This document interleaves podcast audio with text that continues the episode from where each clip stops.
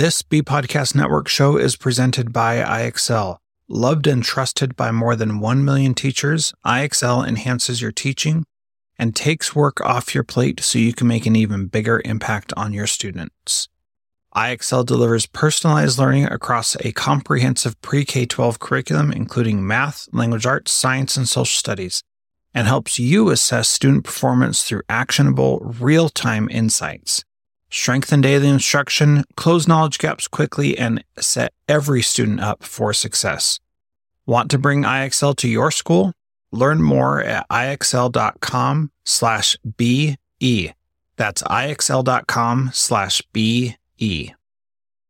We are proud to partner with MyFlex Learning. MyFlex Learning is a scheduling platform that helps middle and high schools meet the individual needs of all students. Students can easily create and manage time for flex blocks, win time, activity periods, RTI, counselor and teacher appointments, and so much more.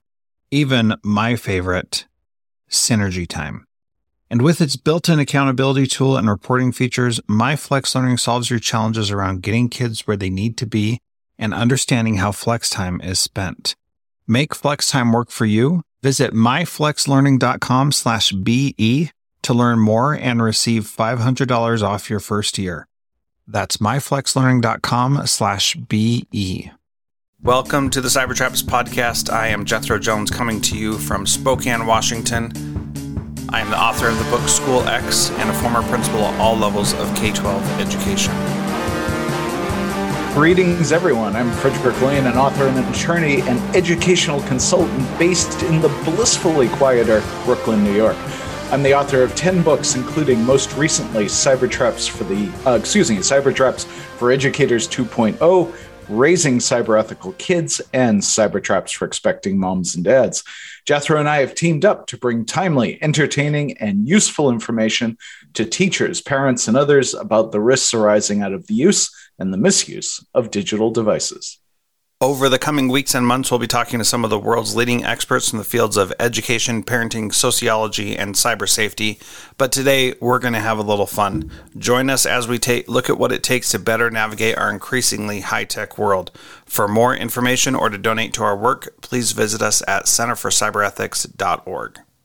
And we ask you to visit centerforcyberethics.org because this podcast, the Cybertraps podcast, is a production of the Center for Cyberethics, which is an independent, nonpartisan educational institute dedicated to the study and promotion of cyberethics as a positive social force through research, curricula development, publishing and media, professional training, and public advocacy.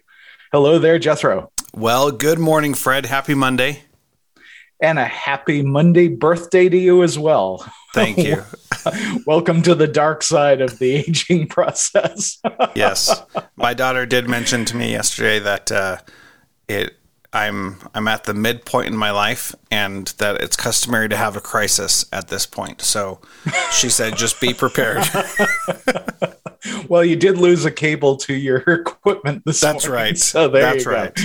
May Yeah. that may that be the extent of it. Yes. So anyway, it is it is fun to be back on our Monday podcast. We had a delightful opportunity to actually be in person this past week out at the Professional Practices Institute in Oklahoma City. So let's recap. Yeah, it was amazing to be uh, in person again. So you and I met in Alaska several years ago, and the last time we saw each other, I think, was 2019, um, a year before the pandemic hit. I think was when the last time we saw each other. So we've been talking. I I agree with that. Yeah. yeah, we've been talking every week uh, since December of this year, which is good. Um, but it was so nice to to see you in person and to just spend time together with you. I mean, it is that is such an important part of building relationships and getting to know people. It just it was awesome. No, it really was. I, I felt really grateful to have the opportunity. And related to that, of course, was the opportunity to introduce you to some of my colleagues and friends at the Professional Practices Institute. They are a great group of people, and it was immediately evident that you fit in well with them. So, Yeah. uh, that was a lot of fun. Well, here's the amazing thing, Fred. You are so well respected by them that if if you were vouching for me, then it was like we don't care who you are, Fred likes you, you're in. And so that was that was pretty cool. And I got to say, like I I've respected you for a long time and I've understood how great you are for a long time, so I'm just going to puff you up a little bit here for a minute. But be, you're like, okay. Whatever, sure. we can all take it every once it's in a while. like turning down a lottery ticket. Go for it. yeah. So the uh, the the way that you think and the way your mind works is truly amazing. Your awareness and knowledge of everything that you've been doing for so long is really impressive. And that was on show at this conference and we'd be having these conversations with all these people about all these different subjects and you'd say well what's really interesting about this is that it actually started back in 1927 when so and so did this or that and every story had an aspect of that which gave such good perspective to why things are the way that they are and i just thought that was that was awesome to see that in those informal conversations that here you're we're talking about that stuff intentionally and you should know the history and you do but then to talk about something completely different and you still know the history about that was really amazing. So it was awesome to to see that on display which I've seen before but had a new appreciation for this last week. Well that's really kind of you Jethro. I, I really do appreciate that. It is it has been, I think, the way I would put it, it has been immensely gratifying to find a community of dedicated professionals that value the work that I do and encourage me to do more of it. And I I think we many of us have wandered, you know, in the old Tolkien phrase, hopefully not all who wander are lost. But this and and again, I I can't say this without a shout out to Troy Hutchings you know, one of our friends, one of our early podcast guests, for bringing me into this community because he saw the potential. And it has really reshaped my professional life. And I, I couldn't be happier. I'm really blessed to have a chance to work with people. And again, you know, and, and again, returning some of the the puffball here, which I think is absolutely legitimate. Yes, there may be some validation in terms of coming in with someone who's worked for them for a while, mm but the fact that you are who you are and the work that you've done fits in so nicely just makes it easy. Yeah and i mean the thing is is it it felt very comfortable being with these people who many of whom are dealing with very intense high level issues that nobody ever talks about. And i think that that right. piece of you know so the people who are at this conference are investigators of teacher misconduct. They're licensing board chairs and members um, who deal with this stuff on a very deep level and are really like the integrity of these people is really impressive. They want more than anything to make sure that kids are safe and are being protected and that bad things aren't happening to them and that they're doing what they can to ensure that those things don't happen. And it really is a uh, just just a great group of people who really have their hearts in the right place. And nobody there was saying we need to get rid of people. Everybody there was saying we need to make sure that bad things aren't happening to kids, and if they are, those people shouldn't be allowed to work with kids anymore. And it well, was. And powerful. as a preview for our audience, right, they're going to get to hear some of those folks because with your podcasting skills and amazing equipment, we actually set up and did some on scene interviews with people, which we'll feature in the podcast. And the one other thing I'd add before we move on to our Halloween special is that I was really even more impressed this time at the thoughtfulness of people about how to find intermediate levels of discipline, to mm-hmm. be more nuanced about how they respond to some of the trouble that educators can get into. And i think that that shows a really fine balance between protecting kids and not being unnecessarily vindictive towards teachers. Yeah. And i think that's really important.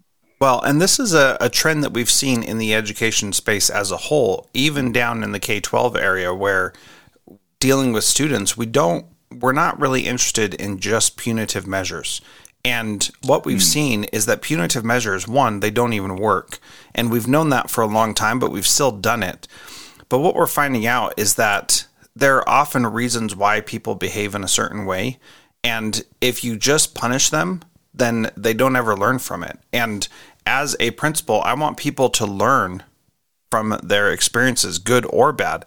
And that's really challenging when it's a bad situation and you need to punish someone or you need to say, this wasn't okay and you need to find a way to deal with it because there aren't always a lot of tools and there's usually going to be somebody who's upset about whatever happens. And like you said, the people we talked to really wanted to find a way to help improve the situation and not just punish. So it's not a bunch of people sitting there saying, Who can we fire today? It's a bunch of people sitting there saying, How can we help people make better choices? And that is. Yeah. That is compassionate, that's kind, that is the kind of people that I want to associate with because even though there are challenges, it's it's good. In fact, one brief conversation I had with one of the prosecuting attorneys uh, that we didn't record or anything was him saying, we really need something for people to like a way to help remediate people and help them know how to do things better. So, is that do you have any of that? And I said, well, not yet, but I'm sure that Fred and I will work on that at some point. But like they they want to know sure. how do we help them? Like it's not just punish them and they get rid of them, but it's how do we help them? And that uh, that type of approach, the there was a lot of talk of uh, uh, the level of care, or however Troy says it. He said it, and a bunch of other people talked about caring about people uh, first and foremost. I just was very inspired by that. It, it is really inspirational. I will give a quick shout out, um, first of all, to Mike Carr, uh, who is the you know the director of the conference and and I believe the executive director. I forget between him and Phil Rogers what their respective positions are. But in any case, Mike Carr is responsible for coordinating these conferences and does a really great job. And related to that is the fact that, and this actually is under Phil Rogers' uh, bailiwick. Um, the development of a NASDTEC Academy, which I've worked on with Troy and with Glenn Lipson, who was also a guest on the podcast. And the NASDTEC Academy is specifically designed for remediation in non criminal proceedings. So if you have a situation where a teacher has bumped up against the line but has not actually committed a criminal act, the NASDTEC Academy, and you can go to NASDTEC, N-A-S-D-T-E-C dot N-E-T to look at it in more detail. The NASDTEC Academy provides that kind of remediative training or remedial training for educators. Yeah, definitely something that is very good and very good to look at. Um, so I want to talk briefly about our upcoming episodes about the that that we did there. You know, there was some background noise. We were in a hallway where they were, you know, serving food, so there there was some background noise, but I think that it came across um, decently. Um, we also recorded your presentation, which was uh, a really great presentation um, about uh, do you know what apps your your students are using, which I thought was really good. Um, so those will be coming out on the podcast here in in a little bit. And so we're gonna keep our regular release schedule of Mondays and Thursdays. Monday for live show, Thursday for interview. So these will just come out in that queue. So just a little programming note to make everybody aware of. So let's talk about our topic today, uh, which is beware what you wear. You like that? I just, I just came up with that. I think that's pretty good. So I I like it. So so what we need to do is what we're really talking about is werewolves, right? Yes, werewolves. yes. So in any case, yes, we are talking today about educators and Halloween costumes because for those of you who may not have looked at a calendar in the last six weeks, Halloween is coming up next weekend. Um, or actually, when what's on today? Sunday? Today's the twenty fifth, so I guess yeah. the Sunday, yeah. You can Ooh, feel it in your in bones. I, I got you. Uh, yes, lots of Halloween puns out there. And I will tell you right off the bat, ironically, I'm not a big Halloween guy. I oh, mean, oh, I hate Halloween. Just. so this is maybe not the right topic for the two of us to do, but or maybe um, it is the right know, topic for the out. two of us. right.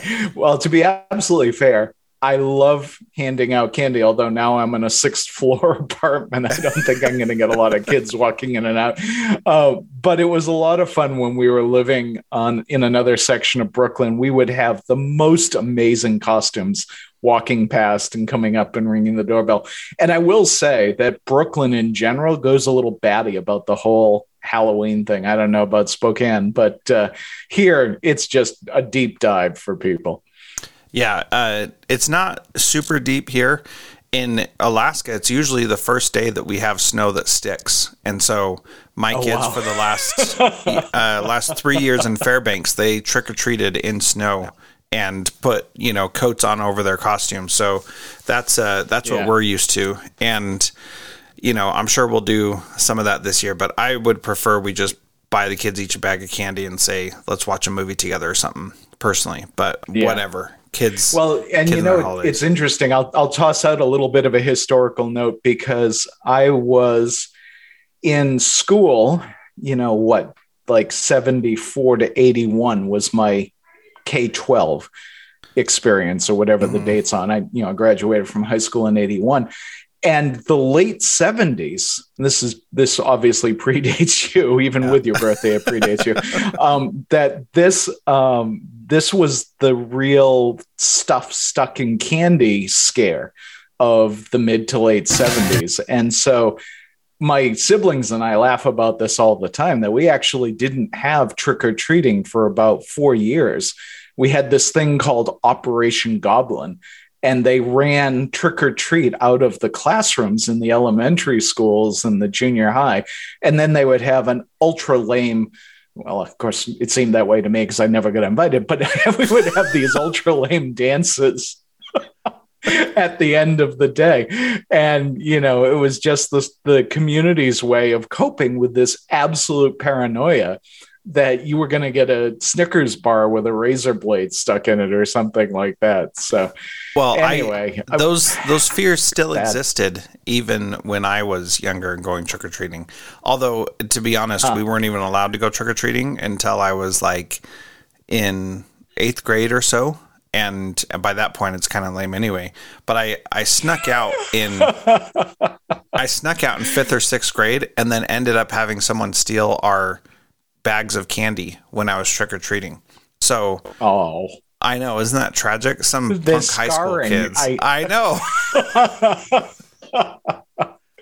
okay, well, well let's get let's that. get into so, the the goodness yeah. of our conversation, which is going to be great. Which is talking about uh, how your costume could actually cost you your career, and that. Yes. And we're gonna start. We're gonna start with a funny thing though, because honestly, five years ago, it's amazing this stuff still sticks around on the web. Five years ago, I wrote an article What do Pokemon balls, pumpkins, and Death Stars have in common? Just Google baby bump costumes. And this was really the first awareness that I had that people were really going overboard on the Halloween costume thing. And so it's all of these pregnant mothers who have incorporated their soon to be baby into their Halloween costume. And, and some people, I will say, are wildly creative. So that's just kind of a fun laugh. Look at the ideas that people have. But then a couple of years later, an incident arose in the state of Idaho. And, and coincidentally, just about the time that I went to um, PPI in Boise, which we're going to mm-hmm. go back to in the fall of next year. So you won't have to travel quite so far. Yeah, I can drive um, there.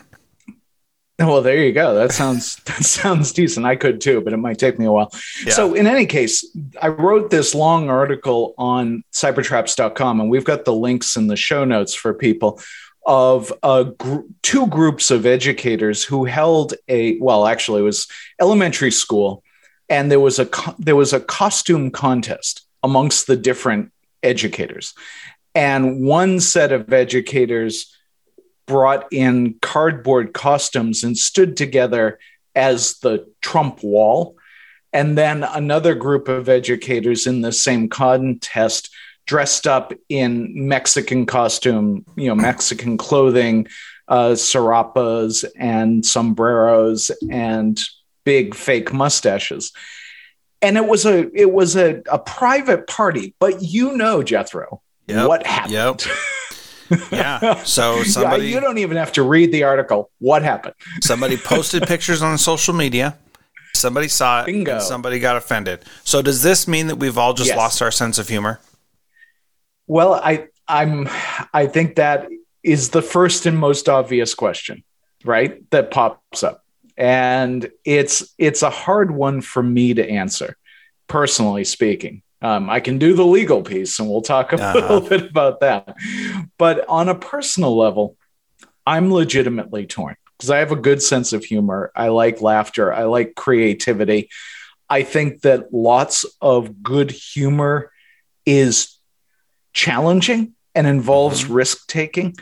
Yeah. And I don't think that it is necessarily useful to try to stamp that out. At the same time, I think it's also important to be a thoughtful person about the people around you. And this particular school was, I think, 40% Latino, um, which actually surprised me a little bit given how far north it was. But a lot of immigrant families who are doing harvesting um, send their kids to schools in the area, which makes sense. So, you know, I think that these are, this is a balancing act, right? That, you know, for instance, it ought to be pretty clear and and we're diving into some specifics that we'll get it you know into in more detail but it ought to be relatively clear that whatever humor value someone may think there is in for instance dressing up in blackface and pretending to be African American is wildly outweighed by the hurt that that can cause, you know, the sense of someone being mocked or what have you.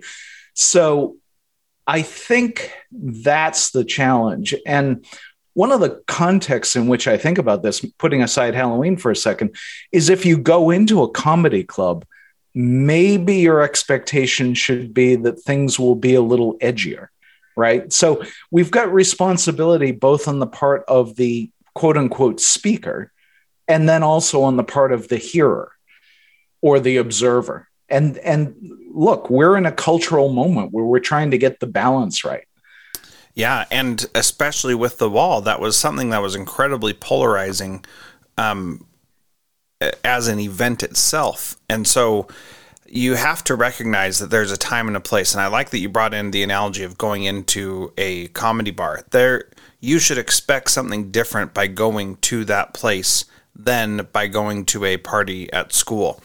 Now, I personally think, and I don't know these teachers or anything about them, but obviously it was a group thing and so there were a number of people, and someone we're going to interview coming up this Thursday actually is Richard Shell, who's the author of the book The Conscience Code, and his interview will come out in a couple of weeks. But one of the things that he talks about in the book is that once you have uh, two people who say, Yes, let's do it, then it's really hard for other people to step out of it. And the more people say, Yes, let's do it, the easier it is for people to go along with it. I don't think that any of these people were bad people, like in their heart. I think they thought it would be funny. And to them, I'm sure it was looking at the pictures that you have on the attached to the article on cybertraps.com. They look like they're having a great time and they're happy and having fun and probably thought that it was just funny to do. Um, but the thing is, is that when pictures get taken, when things get posted, nobody knows anything else that's going on besides just what they see and therefore can make right. a rash decision uh, a judgment about that and you have to recognize that times and places are appropriate for different things and in this situation they obviously weren't. Now do you remember off the top of your head were all these teachers fired? Were they disciplined? Do you remember what ended up happening? Yeah. I do remember off the top of my head that they there was a brief suspension for the educators, and then they were reinstated. I think there was more discipline actually, and this will hit home for the principal involved in kind of supervising the event. And I think that this is such a great place to start our conversation, Jethro, because it touches on so many aspects of technology that we've discussed on this podcast. So, first of all, this was a non public event right? Wouldn't the dynamic be different if these educators had done it as part of, you know, the Middleton, Idaho Halloween parade? You know, right. when they're actually out in public and everybody can see what they're doing. But everybody did see what they were doing because of this social media thing. And initially, it was posted to the official page of the school, which is why I think the principal got into a little bit more hot water than the teachers. You know, basically, the teachers, as far as I can tell, got a talking to by the superintendent and they all apologized and said no harm was yeah. meant and it was a private event and yada yada. But it raises this question amongst colleagues right? Should be should there be events that educators go to as a group in which they somehow enforce a no social media policy? And well, do you trust your colleagues? Yeah. i mean that those those are two great questions. Number one if there's a no social media policy, then the first question is, well, what are you hiding? Which is ridiculous, but that's where people go. You must think that you're doing something wrong if you want to not publish it, and that's just not not the case. Uh, but then the second question is, do you trust your colleagues? And you know, I the thing is, is that at, somebody took a picture, they all posed for it, and then somebody posted it, whether there was permission given or not. But like you mentioned, once it gets out there, then it's out there. And you can't you can't go back and take it down and say this never existed. It just doesn't work that way. People copy it, people screenshot it, whatever the case is. Well, and so it's in my article now for perpetuity, right? Yeah, that's right. Yep. so so it you, you just can't take it back. And so that's where you know those are those are real serious questions. And if if you can't trust your colleagues to not do social media then then that's a separate issue uh, of your relationship with them and whether or not you know that's that's a place that you want to be where you don't know what's going to be posted out there.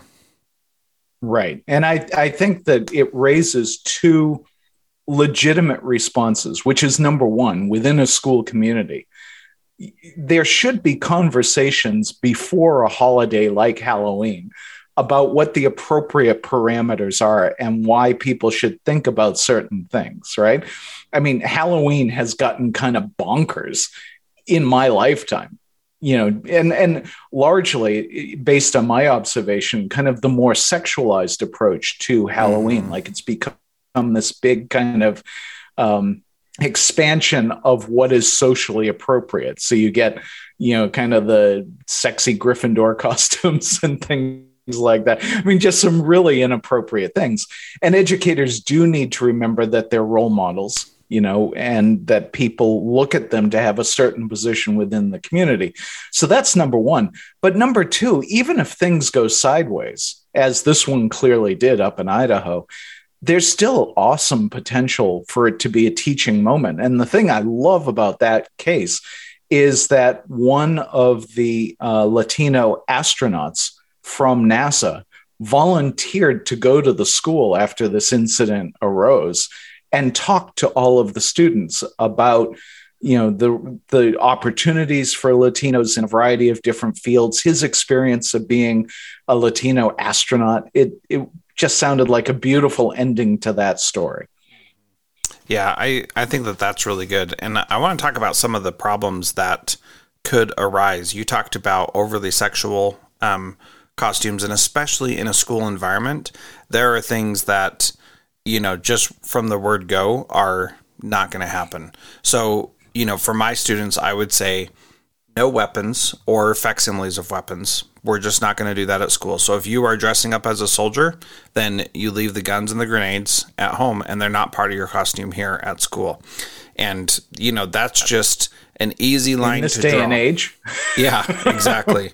um, so you can't be wearing a sexy whatever costume at school, and we're gonna put uh, put a stop to that. You can't do anything that's going to mock or potentially hurt someone else's feelings and even if it's funny like we don't we don't even care. So you, you we're just not going to play this game where you get to make fun of someone in by what you're wearing and and mock someone else. It's just not going to not going to work. Um, nor are we going to be insensitive about other things. So you know if you're going to wear a costume making fun of something that happened, then it's not going to happen. And, you know, we're going to call your parents and tell you to take it off. And it, having those conversations beforehand so that all the teachers know what the expectations are so that everybody knows this isn't going to happen so that somebody doesn't show up that day. Oh, the other thing was no blood.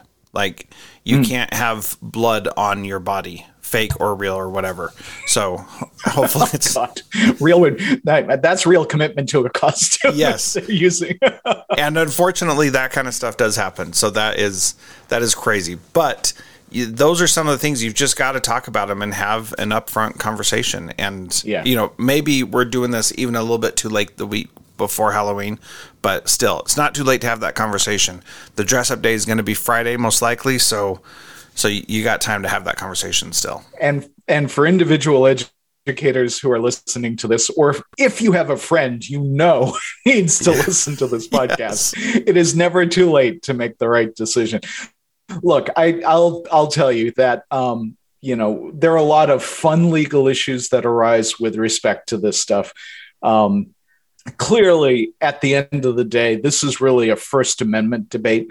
And like social media posts, you know, it is true that educators retain their First Amendment rights. You were able to impose those kinds of restrictions on students because they have a lowered number of rights within the school environment. They're not fully adults yet.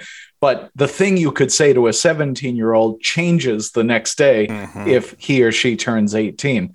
And it's, you know, I'm sure that's frustrating from an administrative point of view. But you know, I think your point about sensitivity is a really good one because it does give us a chance to circle back to this idea of comedy versus decency. And the we've got a list of different instances where educators ran into trouble because of their Halloween costume. I think the one that just blew me away in terms of sensitivity was a Canadian. And we think of Canadians as being so nice. Like, what was this about? no, right? But some Canadian, some Canadian principal actually had disciplined a student for violating their hair policy because the student had dreadlocks. And so at the beginning of the school year, they cut off this student's dreadlocks. Oh my god. And then he saved them and wore them as a Halloween costume two months later. And not surprisingly, got fired for doing so. So that violates so many different aspects of decency, consideration, responsibility, role modeling. You know, the list goes on and on. But yeah. just, you know, think through the potential impact of what you're doing and ask whether or not the the, what, ask whether or not the response to your costume is worth it. Well, and that really is where people get in trouble that they're going for some sort of reaction to their costume. And almost always that is what causes them to get in trouble.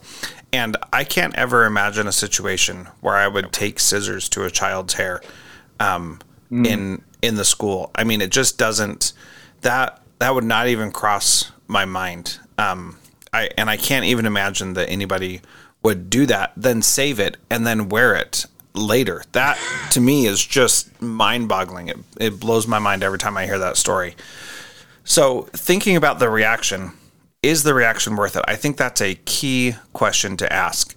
And one of my superintendents, um, Stuart McDonald up in Alaska, he said, one of the best questions you can ask is, What's the worst that can happen? and then know that that could happen. So, what's the worst that could happen yeah. if I wear this particular costume? And really asking yourself and asking your teachers and your students to, to answer that question and then see what could happen. So, if I dress up as a dinosaur in one of those inflatable things, what's the worst that could happen? I could run into somebody or not see someone or possibly injure someone. Is it worth it? Well, I can do things to mediate that risk and make sure that I don't by, you know, looking around carefully before I move, not running, for example. I mean, these are really simple things, but that's a pretty benign example. If you're choosing a different costume, it could be a much worse response. And, you know, costumes have cost educators their careers, and you certainly don't want that to be the reason why you get fired. I mean, I don't. Maybe well, you certainly don't want to wind up on this podcast. no, certainly not. As a negative example. That's right. Well, you know, I think what I would suggest to people, um, the categories, I think you touched on some of these earlier, but just to review for people, the categories of costumes that require additional thought, because neither you nor I are standing or sitting here telling people what not to wear right? This is really, you're an adult as an educator. You should be able to think these things through. But clearly, given everything that's going on in the United States right now, costumes that are a form of political commentary are something to think about. You know, mm-hmm. do you live in a community where your choice of costume is going to be disruptive within the classroom? Because that's the standard. Mm-hmm. Whether it's a social media post or a blog post or a costume you wear, the school can take action if you create a disruption in the classroom or you lose your ability to be an effective educator. That's the legal standard. So, political commentary can do that regardless of where on the spectrum you are. Um, something, as we discussed earlier, that's overtly sexualized, which is mm-hmm. just a bad decision as a role model. If you're engaging in cultural appropriation, uh, just this past week, Jethro, you probably saw the reports of the teacher who I haven't really delved into it, so I don't know how, but she was trying to teach either calculus or trigonometry using Indian dance moves and wearing a headdress. And her career, I think, is safely to say been derailed, um, which also falls into the category probably of mocking specific groups or an mm-hmm. individual. And then lastly, making fun of a tragedy. It blows my mind that people would come up with costumes that reference school shootings or plane crashes or whatever, just again because they think they can get some kind of Halloweenish reaction. Mm-hmm. And, you know, again, we're talking a lot about schools specifically here. So a, a, teacher wearing those to school or dealing with kids who are wearing those to school is is one thing, but then going to your local Halloween party um, in your own neighborhood, you know, this is that's a different situation, and you can have a little bit of slack for being the role model when you're a teacher going to a private adults only event not associated with your school. But the fact remains, you're still a teacher and you're still an educator and there's still an expectation yeah. that you're going to do things appropriately or not. Um, and that that's something that you just you can't forget. Now i do want to talk a little bit about how some of these um, ideas really are funny. And some of them are not always appropriately funny but still funny. And sometimes it's worth it to get a laugh out of people if you can do it in a way that they get the humor and not just the offense. But it's it's dangerous to attempt that and not pull it off in the day and age in which we live. So you really do need to think about it and and ask yourself some good hard questions about it. And you know, sometimes it's totally worth it and other times it's it's definitely not going to be worth it. So you need to to think about that. And and I do want to make sure that I or we, depending on how you feel about this, but that I acknowledge the fact that it is more difficult to be funny now. Mm-hmm. I think that that is a fair statement. And I think that in part, that is a good thing because all too often people rely on cheap stereotypes to try to get a laugh. Um, as a short Irish person, I've heard every leprechaun joke on the planet.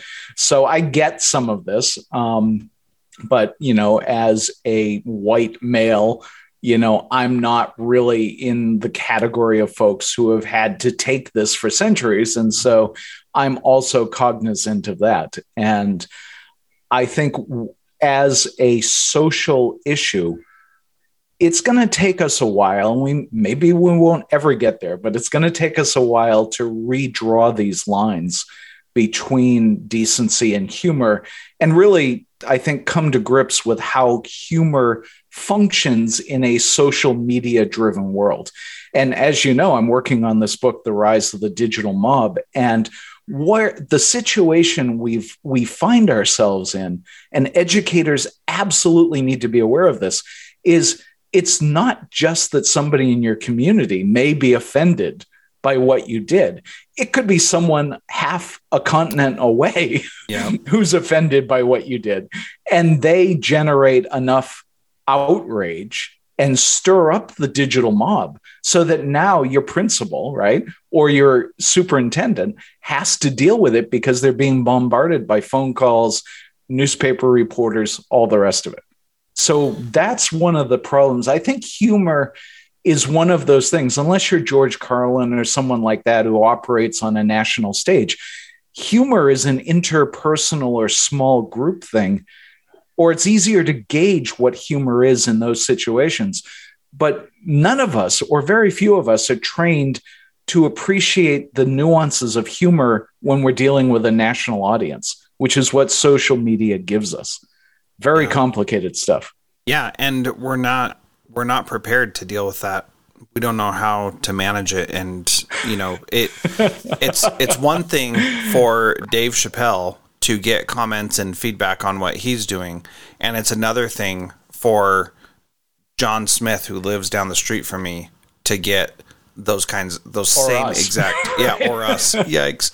So I mean, it's we're, we're not we're not prepared to deal with what comes with that. That it can really damage your life in a way that you just don't understand um, until you've you've experienced it. And and a lot of people just don't think that far down the road of what what it could encompass which could include death threats on social media. Those things have happened. Mm-hmm. it could include threats of harm or violence against your family. It could make you not feel safe in your own home. And you know you don't want that stuff coming back on you because it is not worth the the pain and anguish of going through it yeah, I think that's very well put, Jethro. And and the last point I'd offer on this is that you know we can always stick a fork in Mark Zuckerberg and you know call him out for what he's done to our planet, for lack of a better term. But look, the one of the concepts we're dealing with, right, is the shifting idea of friends. So you know, think. Let's circle back to the folks in Middleton, Idaho they they probably are a group of friends who teach together mm-hmm. and they were having this costume contest and i'm sure within the context of those friendships people got the humor right that they were mm-hmm. trying to make and when it got posted to social media again that was a general school account so it's a little bit different but if you've got a costume that's a little bit edgy and you're trying to be funny and you share it with your quote unquote friends on social media, you're you're really opening it up to a much larger group than if you go to the kind of Halloween party you were talking about, right? Yeah. In, in, your town of Spokane with your friend set, if you go to a party with, say, 20, 25 people that you know reasonably well, you've got a sense of what they will find funny yeah. and find amusing. If you've got three or 400 Facebook friends, you can't have that same knowledge. Mm-hmm. And then, of course, God help you if it goes national or yeah. international, you have no way of gauging what people would find funny. And so this is this is the problem that social media presents to educators in every aspect of what they do. Absolutely. So my last comment is um, about my wonderful oldest daughter who has Down syndrome. She had a video on YouTube go viral, 15 million hits, which is Jesus. unbelievable, just unreal. That's incredible. Yeah. yeah. And do you know how I found out that it went viral? I started getting emails from the comment section that started mocking my daughter for how she looked because you could tell she has Down syndrome. And people mm. were calling her retarded, saying something's wrong with that baby, all this kind of stuff that I didn't understand how hurtful that could be, not having experienced it before, because people don't usually say that stuff to my face, right? Um, but people obviously think that, people obviously discuss it. And people saying that about her at when that was posted just really shocked me and made me think, man, these people have no idea who this little kid is. And they're saying this about, mm. you know, a baby because it was several years ago. And yeah you know that you've you've really got to think. You've really got to pay attention to what other people who have no idea who you are could be saying, and not because we should you know cater to them all the time or or do whatever the mob says to do because we certainly don't want that but at the same time you have to be prepared for the backlash that's going to come and and in my situation with her you know i just disabled comments and then you know that was fine and um, in fact, I still haven't figured out how to turn comments back on on my YouTube channel uh, after all these years. So I've tried and it doesn't work for some reason. But anyway, that was okay because I could just turn those comments off and, and not see them anymore. But you can't always be that fortunate. So things could happen and you you just need to be prepared for it. And if you think that it's worth it, then you know, be prepared for whatever that backlash is going to be. I don't think, in all honesty, Jethro, that people really can fully prepare themselves for the backlash sometimes. No, I, I really don't think you can, and that's that's why you've got to ask yourself those questions beforehand. It, well what, put. What Excellent. what is the worst that could happen? Interesting stuff. Well, we certainly hope that people will uh, reach out to us with their own stories or questions about any of this. And of course, if you have any uh, guest suggestions, we always welcome those as well. So that wraps up this episode of the Cybertraps podcast. In the coming weeks, we will continue our coverage of emerging trends in a variety of areas, including digital misconduct, cyber safety, cybersecurity, privacy, and the challenges of high tech parenting. Along the way, we'll talk to our growing collection of international experts who are helping us to understand the risks and the rewards of digital technology. If you'd like to follow us on Twitter, I'm at Jethro Jones and Fred is at Cybertraps. And if you're still listening to this, you must have loved this conversation. If that's the case, please do uh, leave us a five star rating and review on your podcast player of choice. And we'll see you for our regularly scheduled interview on Thursday.